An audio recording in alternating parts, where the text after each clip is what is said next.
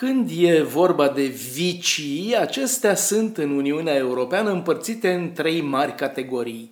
Fumatul, alcoolul și jocurile de noroc. O categorie aparte e desigur constituită de drogurile ușoare, cum ar fi hașișul sau marihuana, care sunt tolerate în puține țări, cazul cel mai cunoscut fiind Olanda, dar pentru care nicăieri nu e permisă publicitatea. Publicitatea pentru alcool a fost la rândul ei restrânsă în majoritatea țărilor, iar cea pentru țigări interzisă practic peste tot în Uniunea Europeană, încă de acum două decenii, în afară de Grecia. Publicitatea pentru jocurile de noroc se face în general prin intermediul sponsorizării competițiilor sportive. Publicitatea pentru alcool e reglementată foarte strict. Regulile europene cer ca spoturile publicitare să nu dea impresia că alcoolul ar contribui la succesul personal, profesional sau sexual.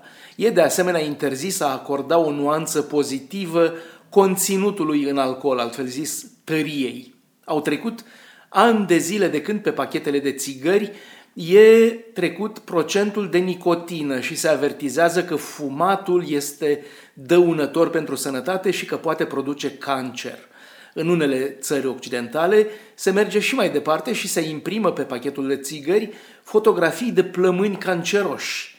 Se vede însă că lobby-ul tutunului e mai puțin influent decât cel al alcoolului, pentru că Parlamentul European a respins propunerea de a se lipi pe sticlele de alcool fotografia unui ficat cu ciroză. Interzicerea publicității stradale pentru țigări a determinat însă marile firme cum sunt Marlboro, altfel zis Philip Morris sau Camel, să lanseze o serie de produse secundare, blugi, pantofi sau ceasuri, care le servesc pentru reclamă. Așa se face că numele acestor mărci de țigări sunt afișate în continuare, însă ca fabricanți de îmbrăcăminte sport. Așa încât marile firme fabricante de țigări și-au recreat o piață importantă în Europa de Est și în fosta URSS. Pentru a vinde țigări se folosesc tehnici comerciale absolut interzise în Occident. Se distribuie de pildă mostre gratuite de țigări pentru a stimula consumul. Sunt plătiți politicieni știindu-se că în Europa de Est fumatul e în continuare acceptat social, e considerat viril și că o majoritate a populației fumează.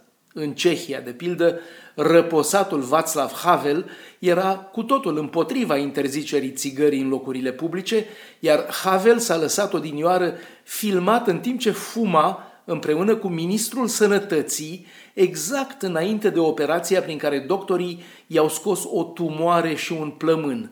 Havel ajunsese în acel hal din pricina fumatului, dar, ca un bărbat, trăgea o țigară înainte de operație. Bruxelles, Dan Alexe pentru Radio Europa Liberă.